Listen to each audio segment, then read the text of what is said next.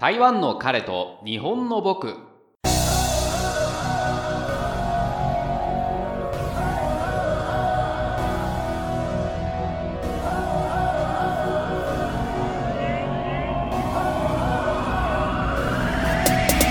台湾在住日本人が台湾芸仕事や日々感じたことに対して個人的見解を繰り広げる番組です。はい。第29回目になります。皆さんお元気でしょうか？今回はですね台湾に関することではなくてですね自分自身の体験についてお話ししてまいります。そしてですねお話を始める前にあらかじめ申し上げておきたいことがあるんですけれども病気の内容を説明するのにですね少々生々しい表現があることがありますので、まあ、苦手な方もいらっしゃるかもしれませんけれどもさらにですね、うん、最終的にはあのその病気治ったんですけれども治療法をお話しするというわけではなくてですねあくまで一例ということで、うん、真似をしたからといって皆様がその同じ症状の方がですね改善するかというとそうではないのでですねそのところをご了承願いたいと思っております。はい。えー、皆さんですね大きな病気にかかったことはありますでしょうか、まあ、人によってその大きい小さいというのはないのかもしれないですけれども、うん、自分はですねあのそんな生死に関わるほどの病気ではなかったんですけれどもしかしですね当時はもうこれで人生終わりかなって思ってしまうほどの病だったわけなんですね。はいでまあ、それが、まあ、どういう、病気だったのかというのを少しずつですけれども説明してまいりますけれども新しい仕事を始めて1年ほど経った時だったんですね。あの初めは額が痒くなり始めたんですよ。生え際のところっていうんですかね髪とあの額の境目ぐらいのところですけれどもそこが痒くなってですね湿疹が出始めるんですね。湿疹というのはあのまあ、その書いているうちにですね、えー、ちょっと皮膚が傷ついてそこがジュクジュクとしてくるような状態だったんですけれどもまあそのちょっとぐらいだったらですねその前にも何度か体調が悪い時とか何かそのまあ、漆のような何ですかねそういう植物を触ってうんアレルギーというかそういう症状が出た時にですね、うん、湿疹は出ることはあったんですけれどもただですねどうもいつもと違う状態でかなりひどくてですねそのうん湿疹のところから液が垂れ始めたんですよね。なんか透明の傷を負った時後にですね皆さんあのしばらくして消毒しないまましてるとなんか透明の液体みたいなものが出てくると思うんですけれども、まあ、そういったものがたらーっと額から垂れてくるような状態だったんですね。なんかこれはいつもと違うなと思って病院に行ったところアトピー性皮膚炎と言われたんですね。皆さんもあのアトピー性皮膚炎という、まああのうん、病名ですかね、えー、聞いたことはあるかもしれないんですけれどもうん、まああのアレルギーのような状態で、まあ、過剰にですね体が反応してアレルギー症状が出るというものでですね、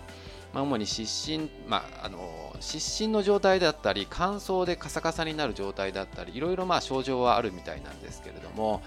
ただこれってイメージとしてですね子供の頃からなるということでだと僕は思ってたんですけれどもそのなった時というのがですね30ちょうど手前ぐらい29歳ぐらいだったんですね、うん、いきなりその年からアトピー性皮膚炎が発症するっていうことが本当医学的には常識なのかもしれないですけれども一般常識ないとしてはあまり知られてないんじゃないかなと思うんですよね。うん、本当聞いてびっくりしました。それまでは本当にそういう症状が全くなくてですね29歳にもなってこういう病気って発症することがあるんだっていうことを知りましたね。でその時はですねもうあのそれの症状を止めるしかないのでステロイドと呼ばれるものですね、えっと、これを塗布して塗ってですね一時的に止めるというだけ、の対処しかなかった。ということですね。でその後なんですけれどもあの仕事の方ですね。大きな失敗をいたしましてストレスがだいぶ強くなってきたんですよね。まあ1年以上経って仕事には慣れてきたんですけれどもちょっとですね厄介だなと思われるお客さんに当たってしまってですねそのストレスからですねいろんなところにも湿疹が出始めるんですね。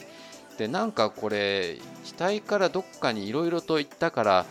なんかこう飛び火してしまうものなのかなって思ったんですけれども。でそのいろんなところから出てくるのでですね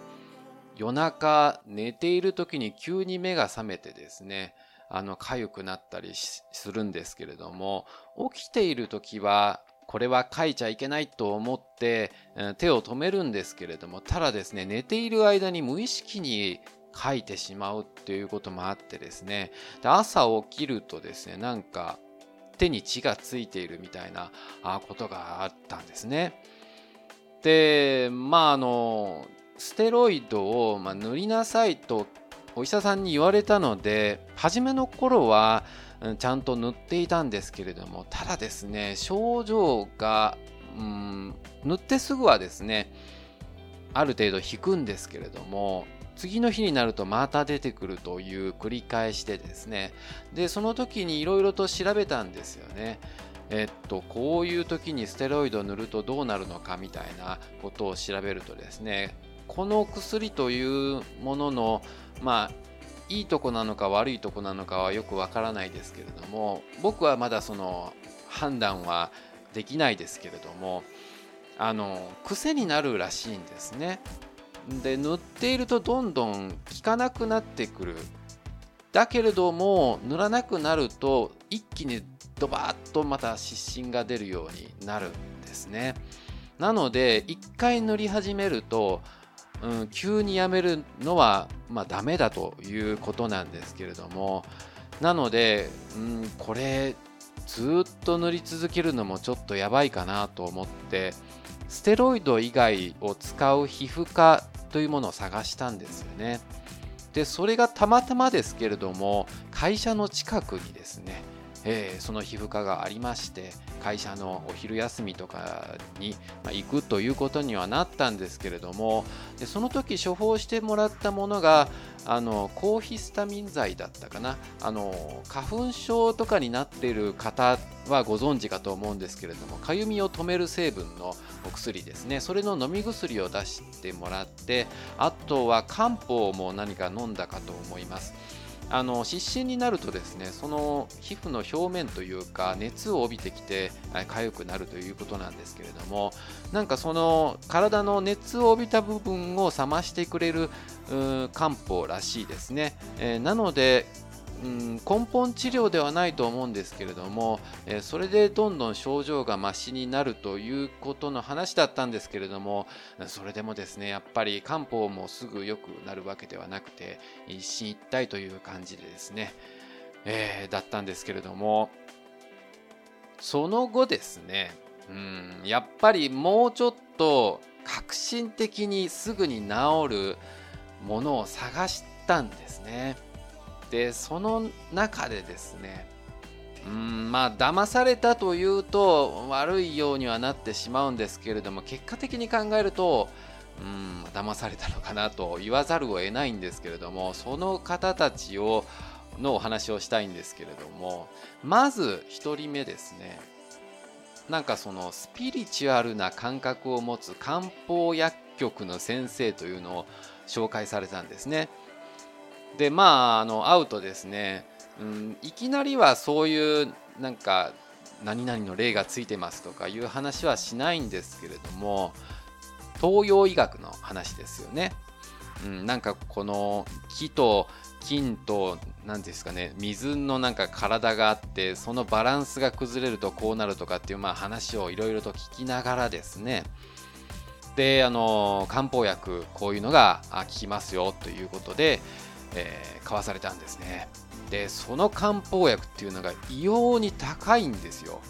それでなんかあとですね蜂蜜を何か妙に高い蜂蜜も買わされたんですけれどもこれを飲むとそのなんか、えー、なんですかねその木とか水とかの何かわからないですけれどもそのバランスが良くなるとかっていうことなんですけれども。でその時に言われたのが水を飲みすぎるとダメだよみたいな話を言われたんですね。これ系の話って本当になんかいろいろありますよね。水はたくさん飲んだ方がいいとかいや水は飲みすぎると良くないとか、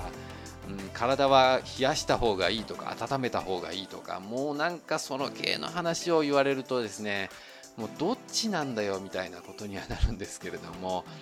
うんまあ、結果的にはねその病気に病気の症状によってその対処法というのは違うんでしょうけれどもうんまたですねちょっとこの漢方薬局というのがそのちゃんとした薬局なのかもまあ、よく正直わからないんですよね。でなんかこの先祖の霊がどうたらとかっていう話をする先生だったので、うん、まああの怪しいかなとも思いながらもですね、うん、一応薬は飲み続けたんですけれどもただそれも全然と言っていいほど改善しなくてですね、うん、でもやっぱりこのお薬を買い続けることもできなかったのでやめたんですね。はい。で、その2人目なんですけれども、また、あの、ちょっと怪しい先生というんですかね、会いまして、えー、サプリメントでがんの治療も行うっていう人に出会ったんですよね。このがんの治療を行うというのが出てくると、もう、ますます怪しいんですけれども、まあ、その時にはもう藁にもすがる思いでですねいろんな先生にお会いしたかったということもあったので、まあ、とりあえず、うん、会って話を聞いてみようということだったんですよね。会おうと思った時のその待ち合わせの場所というのがですね高級ホテルとスイートルームだったんですね。でここのホテルの、うん、何号室に来なさいというような連絡があってですね。でそのスイートルームに行ったんですけれどもまあ行くとその先生がですね座ってらっしゃってですねでなんかいろいろと話をするんですね。奇跡的にがんが小さくなったとかあまあこういうあの精神の、まあ、病を患ってた人があの、まあ、急に良くなったとかっていう話をするんですけれどもまたこの話がうまいんですね。その時は本当になんか信じてしまったんですね。今その話を思い出すといやそんな話あるかいなみたいなことなんですけれども、まああのこの手の方っていうのはやっぱりお話がすごい上手です。でその時にですねあの診断するんですけれども、うんまあ、正直ですねその方お医者さんなのかあの研究者なのかよくわからないんですけれどもであのなんか血液の採取なしでですね何のアレルギーかが分かる機械があるということでなんかあの大層な機械を出してきてですねでね、その機械がどんな形だったかはあんまり覚えてないんですけれども、なんかね、あの、真空管のスピーカーって分かりますかね？で、なんかあの、ガラスの中にですね、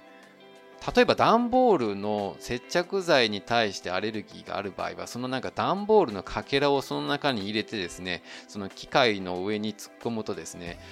であとなんか片方の手をなんか鉄のところに持ってですね。でなんかスイッチ入れると反応が出るんですよね。でそのアレルギー反応が強ければ強いほどあその反応の値が大きくなるということなんですけれどもそれで一個一個調べていってですねえーと、これは杉の成分が入ってるとかこれはダニの成分が入ってるとかっていうので調べていって結果的に15個か16個ぐらいですかね。アレルギー反応が出たんですよね。本当今までそんなもの、うん、食べてもそんな出たことないのになと思ってまあその、うん、先生がおっしゃるにはですねうん、まあそのアレルギーというのは必ずしもその湿疹として出るだけじゃなくてですね、えー、いろんなものは総合して、えー、っとそのまあ、症状が出るものなんだという話をしたんですけれども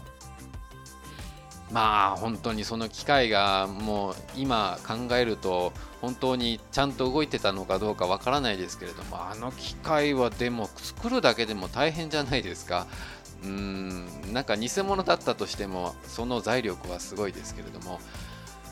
うん、あとですねなんかそのステロイドの危険な部分だけを抜き取った塗り薬みたいなことをなんかそんな都合のいい薬があるんだみたいなそういうなんか機械がですねなんかドイツのどこからの人が開発してですねまあそれを持っているとか言ってですねでなんかあの塗り薬をもらったんですねでこれは一応ステロイドなんだけれどもそのなんですか依存しないまあ、たくさん塗ったとしても全然その症状が悪くなったりしないというようなことです。え、こんなものあるんだ、皮膚科にも置いてなかったのにみたいなことでですね、それをなんか毎回もらっえたんですよね。それはなんかタダでくれて、あとはですね、サプリメント。これは買いなさいということでですね、かなり高かったです、これも。うんまあ、あの、どのぐらいの値段だっていうのは、まあ、申し上げられないんですけれども、うんまあでもですね、あの普通にお医者さんに行って、えー、っと保険なしでお薬買うよりは高いと思います。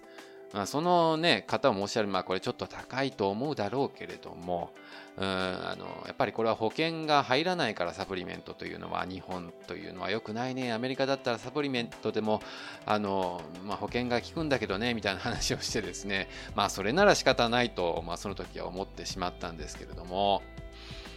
でまあですねこのサプリメントただ効かないだけなら良かったんですけれどもこれ飲むことによってですね結果的に症状が悪化したんですよね。どんどんどんどん体がひどくなってきてですねそのことも話をしたんですよね。そうするとその方はですね好転反応だということなんですね。えーとそのまあ、好転というのは良いという字に転ぶが好転なんですけれどもつまりですねその症状が良くなる前に一度あのまあ、悪くなるところまでな悪くなるとなんかこう毒素を吐き出すんだというようなことを言っててですね。なのでこれをこの峠を越すと良くなるから飲み続けなさいということだったんですね。まあこれに本当騙されましたよ。うんまああの途中になってですねサプリメントやっぱりちょっと高すぎるなと思ってやめたんですよね。えそうしたらまあちょっとですけれども症状が改善しました。やっぱりこれ飲んじゃダメだと思ってですね、うん、でまああの本当にですねその薬の影響によってですね体がひどい状態になったのでもうこれはうんちゃんとした病院に行かないといけないということで大学病院に予約することになったんですね。しかしあの僕あのこうやって病気になる前までは知らなかったんですけれどもこういう大学の附属病院っていうのは紹介がないとうん、まあ、あのかかることができないらしいんですね。うんその紹介というのはあのその町のお医者さんに行ってですね、えその方にが、まあ、あのここの病院だけではちょっと不十分だと精密検査をしなさいということで、え大学病院を紹介されるんですけれども、まあ、その紹介がなかったんですけれども、まあ、町のお医者さんに行ってもですね、うん、まあこのステロイド塗ってなさいの一点張りだったのでそういう紹介もしてもらえなかったんですよね。でしかしですねなんか別途費用をまあ、出すとですね大学病院でも見てもらえるということで、うんまあ、ちょっとですねこれ2000円ぐらいだったかな忘れましたけれども、まあ、そんなにバカ高いというほどではないんですけれども、まあ、それを払ってですねうんまあ、大学病院に行くことになったんですね。まあ、どこの大学病院とかはあの申し上げられないですけれども、であのその病院に行ったというのもですね、なんかその漢方だけでステロイドを使わなくてですね漢方だけであのちゃんとそのアトピー性皮膚炎を治す偉い先生がいるということを聞いたので行こうと思ったんですけれどもこれが、うん、まあ大先生というのはですねもうちょっとお金を払うかあのちゃんとした紹介がない限りは見てもらえないらしいんですねやっぱり何年も予約待ちとかっていうことになってしまうので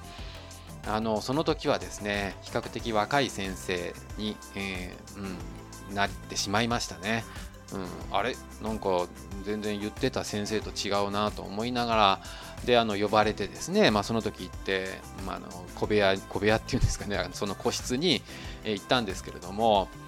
でまああのその症状を見るからっていうことで、まあ、そのまあ、上の服とですね、まあ、そのズボンを脱いで見せることになったんですよね。で、パンツ一丁の状態になってですね、で、まあ、あの症状をちょっとあの記録するからっていうことで、なんか一眼レフみたいなこの大層な カメラでですね、撮影をし始めてですね、で、なんかその、まあ、気づくとですね、その先生の横にですね、ぞろぞろとまた白衣を着た若い人たちがいてですね、あのなんかどうやら研修医っぽいんですよね。でその人たちにこれ説明してるんですねこれはねこのうん症状は何とかっていうアレルギーの症状なんだよみたいな説明をし始めてですねあの僕のもう体っていうのはですねもう失神でボロボロになってそのまあ熟熟の状態でもう本当脱ぐだけでもですねあのもう恥ずかしい状態なのにですねその研修医がぞろぞろいる前でですよカメラ撮られながらですねあの見せてるというパンツ一丁でですよもうどういう周知プレイなんだと思いましたね。もうなんかあの先生もうちょっと考えてくれたらいいのになと思いますよね。なんでそこのそこのところ気を使えないんだろうなってもうずっと思ってました。その時間が早く過ぎろ早く過ぎろって思ってましたけれども。いやーもうで結果ですけれどもその先生は大量の本当に今までに見たことがないぐらいあの大量のステロイドをですね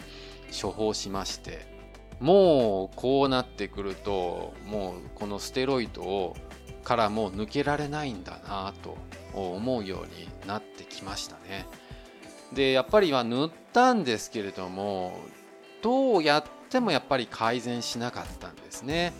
でそうするとですね、まあ、どういう生活だったかというとですね、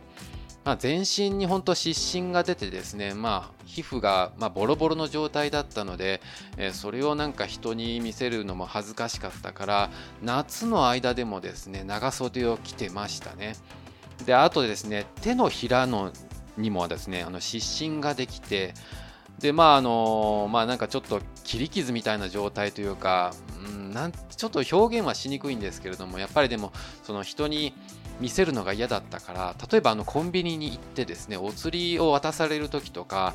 もうあのパパッと手を出してパパッとこう手を引っ込めるみたいなことになってですね、まあ、なんか変な目で見られてないかなと思いながらですね本当、まあ、そうやってるとですねもう本当に人に会うのが怖くなるんですよね。なんか笑われてるんじゃないかとかあの人かわいそうって思われてるんじゃないかと思うんですよね。でまあさらにですけれどもその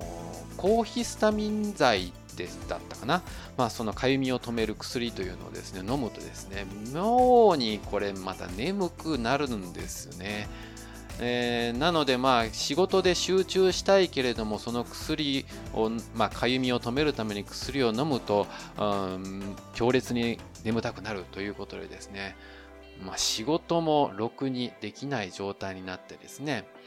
うん、でその薬が切れてくるとですねまた急激にかゆみが襲ってきてあの、まあ、皆さんの前でですねボリボリと書くわけにはいかないのでトイレに行って、えー、書いてですね一通り、まあ、る程度収まったらですねあのまたデスクに戻って仕事を始めるという生活でですね、うん、一日の間では本当にもういつもの半分以下の仕事しかできなくてですね、さらにですけれども、うん、6時ぐらいの定時だったところを5時に帰らせてもらうという生活になってましたね。で、さらにですね、まあ、あの、医療費、毎月の医療費がもう大変なことになってたので、一人暮らしはできないということになりまして、え、実家に帰りまして、ずっと母親からこう看病されるような生活だったんですね。朝とお風呂の後夜のお風呂の後ですね、えっと、体にぐるぐるともミイラのように包帯を巻いてたので、えー、それを母親に巻いてもらう生活がありましたけれども本当にもう全身がやけどのような状態でですね体が動かせないんですね。うん。でまああのまあもちろんそういう肉体的な苦痛っていうのもありましたけれどもうん。なんといっても精神的にもどんどんとあの追い込まれていくんですよねでその症状が出るちょっまあ前からですね彼氏とは付き合ってたんですよね。うん、しかしですけれども、彼氏は別にそれに対し病気に対して何かこう特別にかわいそうだなとかなんか気遣うとか、まあ、気持ち悪いとかあいうこともなくてですね、まあ、そこはすごく良かったなと思うんですけれどもただ自分としてはですねできるだけその惨めな姿を見せたくないということで、うん、ああまり会いたくなかったんですよね。うんでまああの誰にも体を見せられないということでもちろんですけれどもプールとかあ温泉とかにも行けないですよね。でどこかに泊まりに行くっていうことになったとしても僕はもうあのもう大丈夫です。その無理なんでっていう話をしてましたけれども。で何て言うんですかね。その時の精神状態としてあの誰かにこの苦しみを知ってほしいけど構ってほしくないという、まあちょっと矛盾したような状態にはなってたんですよね。あの、こういうことで苦しんでるんだ、誰か助けてくれと思うけれども、ああ、そうなんだ、かわいそうだね、何をしてほしいって言われると、うん、まあでも、一人でちょっと我慢しますみたいなことになってたんですよね。うーんまあその誰にも理解されない苦痛と戦い続けることの生活が続いたわけなんですけれども、うん、で何よりですねこれ一生続くんじゃないかっていうことへの恐怖もあったんですよね。うん、もう医者さえも信用できず不安感と不信感が増すばかりでですねで一生これがずっと続いていくんじゃないかと思うと、まあ、本当にいろいろこう最悪の事態も考えましたね。うんまあ、親にも苦労をずっとかけられないしお金もういつまでもねこんな毎月使うわけにもいかないということでですね、え実はですねこれ2年半かかったんですね治るまでに。うんまあ今でも完全に治ったかというと99.9%治ったかなっていう感じですね。0.01%ぐらい、時々体調が悪い時、あの戻ってくる時はありますけれども、まあほぼもう治ったと言っても過言ではないくらいになったんですけれども、それがどういうふうに回復したのかというところなんですけれども、あの実はその治るちょっとと前ぐらいにですねトラブルがあった仕事が落ち着いてですねストレスがだいぶなくなったんですね。だこれはすごく大きいかなとは思う思います今思えば。うん。であのその時あの、まあ、体が動かしにくくてですね寝たきりのような生活だったのでであの関節が痛かったりですね肩が凝ったりしたのであの整骨院に行ったんですよね。まあ、あのそこでいろいろとですね、まあ、肩こりとかの症状を和らげるとかその関節の痛みを抑えるなんかその、まあ、処方をしてもらおうと思ってたんですけれどもただですねなんかそこの先生がちょっと特殊な先生だったんですよね。なんかそのサプリメントの会社を知ってるっていうのですごくいいところがあるから紹介してあげるよって言われたんですよね。まあただですねあの前にうん、あのサプリメントのおじさまがいらっしゃったので、これは怪しいぞって思ったんですけれども、ただ値段を聞くとですね、うん、まあ安かったんですよね、ある程度。まあ前のサプリが高すぎるっていうのもあるんですけれども、で、あ、これくらいだったら、まあその今までの医療費なんですけれども、それと比べてもだいぶ安かったから、金銭感覚が麻痺していたこともあるんですけれどもね。で、そのサプリメント買おうかっていうことでもう何でもいいからとりあえずやりたかったんですよね。で、そのサプリメントを始めると非常にゆっくりなんですけれども回復し始めたんですよね。うんまあ、たまたまですけれどもそれが自分に合ってたみたいなのと、うん、先ほど申しましたようにストレスが減ってきたっていうところがあ、まあ、重なってですね結果的に、うん、回復へとあ、まあ、なったんですけれどもでまあこういう病気を通じてですねいろいろ学びましたね。まあ、仕事の効率を上げて早く変える方針を考えるようになったんですよね。というのもやっぱり仕事をダラダラと遅くしてるとずっとストレスを抱えてしんどいんですよね。なのでもうささっと仕事を仕上げてもうすぐ帰る早めに帰ってゆっくりと休息を取るということをしないとこれストレスでまた同じような症状になるなということになったので、えー、まあ、そういうことも学びましたね。まあ、あとですね体が辛い時っていうのは頼れる人に頼らないといけないなと思いました。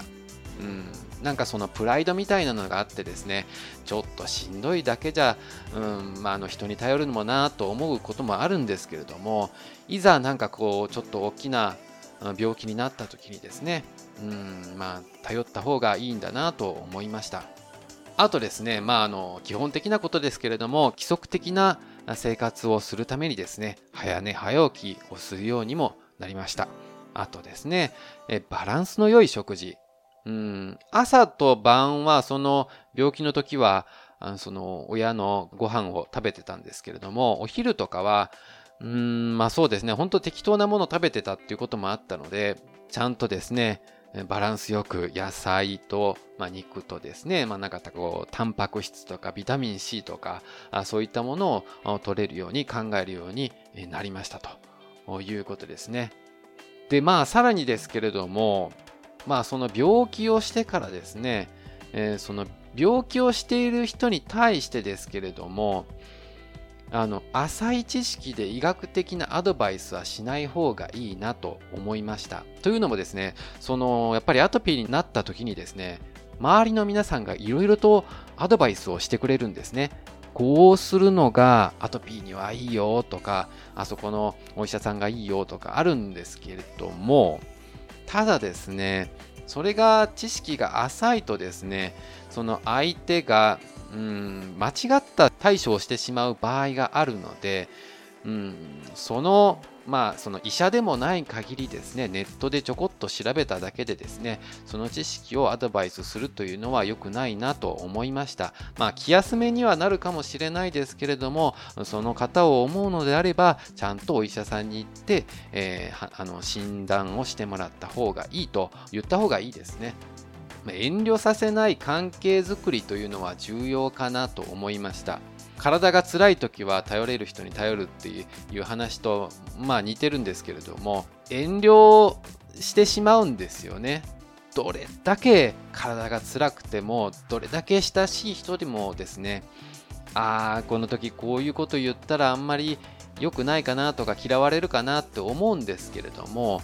うん、そうなったらですね、頼れる時に頼れなくなるので、まあ、あの、遠慮しないように、まあ、本当に辛い時は、辛いと言える、うん、方との関係を作っていくっていうことは大切かなと思っております。えー、まあこんな感じですね、まあ、まあ、今回何をお話ししたかったのかなっていうことなんですけれども、うんまあ、自分はゲイですけれどもこういうセクシャルマイノリティ、うん、性的な少数者ですけれどもこれは病気ではないんですけれどもやっぱりその病と戦っているっていう、まあ、少数者の方々ですねに対してですね理解はしやすいのかなと思いますね。うん、あの病気の患ってらっしゃる方もですね、やっぱり偏見って持たれてると思うんですよ。こういうことをしたらダメかなとか、食べたらダメかなとか、あまりその声をかけたらダメかなとか、いろいろと思われることあると思うんですけれども、その偏見というのは、やっぱり知ることによってなくなっていくはずなんですね。それはもうゲーム同じことでですね、あのまあ、LGBTQ の方すべてですけれどもその少数者の方っていうのはやっぱり理解されないことが多いからいろいろ差別とか遠慮されるとか気を使われるっていうことがあってですねであのまあその当事者の方々がですね嫌な思いをするっていうことがあるのでやっぱりその病になることによってですねああそういえば自分ゲイってこういうことを思われてたな、うん、だったら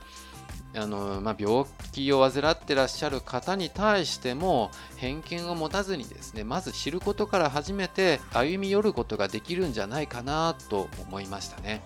えー、なのでこうやってあのポッドキャストを通してですねあの聞いていただいている方々にですねあの、まあ、セクシャルマイノリティ、えー、まあ、病気を患っていらっしゃる方も含めてですねその少数者の方々に、えー、一度ですね声かけてみて何が自分がわからないんだろうとかあ何を知ってほしいのかっていうことをですね、うんまあ、一度聞いてみてはいかがでしょうか。うんまあ、そうすることによってですねいろんな世界が広がるし自分が病気になった時も、えー、遠慮なくですね、えー、誰かに頼ることができるんじゃないかなと思っております。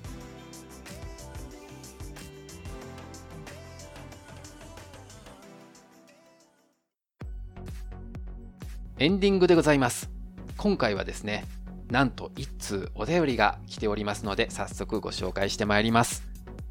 ココさんからいただきました。ありがとうございます。こんにちは。毎回、リャンさんの落ち着いた声に癒されながら、台湾事情を学ばせてもらっています。ありがとうございます。ちょっと、まあ、台湾事情はそんなに多くはないですが、参考になっているでしょうか。去年、台湾の親戚ができたことで、弟さんが台湾人と結婚されたようですね。こちらのポッドキャストを聞き始めました。先月の春節には台中の親戚が日本へスキー旅行に来てくれたり、先週は仕事で高尾へ行く途中に台中の親戚に会いに行ったりと少しずつ交流を深めております。台中の親戚とは今回で3回目の対面でしたが、土地柄のせいか、みんなとはすごく自然体で接することができ、変な気遣いもなく日本にいる時より楽な自分でいられました。とても不思議な感覚でした。台湾でビジネスも始まりそうなので思い切って台湾に数ヶ月住んでみようかと考えております。その際にビジネス英語のスキル台湾語ではなくを磨きたいと考えておりますのでもし台湾でおすすめの英会話スクールがあれば教えていただいてよろしいでしょうか。今年の夏には弟夫婦に子供が生まれる予定です。赤ちゃんと台湾語で会話もできるようになりたいなと欲張りな目標も掲げつつ気持ちがとても台湾に惹かれている今日この頃です。おすすめのスクールは台北でも高尾でもその他エリアでも構いません。日本でいうところのベルリッツ ECC イオンなどに匹敵する大手も含め地元ならではのスクールも教えていただけると幸いです。ざっくりとした質問で恐縮ですがよろしくお願い申し上げます。これからも配信を楽しみにしております。というわけでありがとうございました。弟さんが台湾の女性と結婚されたということですね。台中の方っていうのは台北に比べると、うん、気さくの人というか、まあ、オープンな人が多いかもしれないですね。なのであの、まあ、日本人特にまあ日本人ですけれども好きな方が多いので、うん、結構歓迎してくださるかもしれないですね。でまあビジネス始めるそうなんですけれどもどういうビジネスなんでしょうかね、まあ、非常に興味があるところですけれども数ヶ月住んでみるということでまあまずあの居留証とか取るというわけではないので最大でも3ヶ月ぐらいにはなると思うんですけれどもビジネス英語のスキルとなると、そうですね。あの、いろいろと調べてみたんですけれども、一応大手となるところはあるんですね。えー、その中で、まあ、4つ大手がありまして、時代国際英日語を中心というところですね。こちらはまあ、英語と日本語を教えているところ。で、えー、精英国際語源教育中心、まあ、あの 日本語だとちょっと何だかよくわからないですけれども。性っていうのは、まあ、あの草冠に青いと書くんですかね。それの性と英語の A で国際語源教育中心ということで、えーと、あとですね巨匠美語英文補習版ですけれども、巨匠っていう、まあ、あの、ちょっと、なんていうんですかね、こちら日本語も教えている大手の塾になるんですけれども、あと補習班っていうのがですね、武士班と言いまして、あの、こちらでいう、うん、ていうんですか、専門学校とか、あとはそういう語学学校というか、うん、まあ、あの普通の学校とか以外の、まあ、塾のようなところですね、えー、になるんですけれども、で美語、まあ、美しい語と書くんですけれども、こちらがアメリカ語、英語のことですね、えー、教えているところですけれども、えー、最後に、えっ、ー、と、地新帝国英語学院。なんかあのまあ、こちらの全部、えブログの方に字を載せておきますけれども、字の紙ですね。えっ、ー、と、神様の紙ですけれども、帝国って書いて、まあなんかすごい名前ですけれどもね。まあこの4つが非常に有名なところらしいですね。ただですね、いずれもですけれども、教えているのは中国語で教えることになりますので、やはり中国語を全く話せない場合は、あの、おすすめはできないです。正直、あの、いろいろと初めにテストとか、なんかクラス分けとかあると思うんですけれども、その際に中国語がわからないので受付ができないということになってしまう可能性もありますので、できればですけれども、自分であの家庭教師のような方を探すのがいいかもしれないですね。もしくはですけれども、インターネットを通じてですね、あのフィリピンの方とか、東南アジアの方であの相手にする英語のなんかあの会話のサービスがあるんですけれどもそういうものであれば安く済ませることができるので、まあ、そういうものを利用する方が上達は早いかもしれないですし、えー、学びやすいかもしれないですね。はい。えー、というわけであの英語頑張ってください。あこのあと、台湾語って書いてありますけど、おそらくは中国語のことだと思います。台湾語というのは、あの、マンナンファーと言いまして、うん、台湾独自の、うん、鉛のようなものなんですけれども、まあ、あの、だいぶ中国語と、うん、読み方も文法もちょっと違ったりするので、えー、違う感じにはなってしまうんですけれども、うん、やはりま中国語もせっかくのチャンスですからね、勉強した方がいいかもしれません。はい、というわけで、ココさんありがとうございました。公式ウェブサイトでは番組に関係した写真やリンクなどを掲載しておりますのでご覧ください。皆様からのご感想、ご質問を受け付けています。Twitter の場合は、ハッシュタグ、タイカレ日木のツイートで、ウェブサイトからはお問い合わせフォームからお送りいただきますと、番組内で取り上げることがありますのでご了承ください。では次回もお楽しみに。ありがとうございました。バイバイ。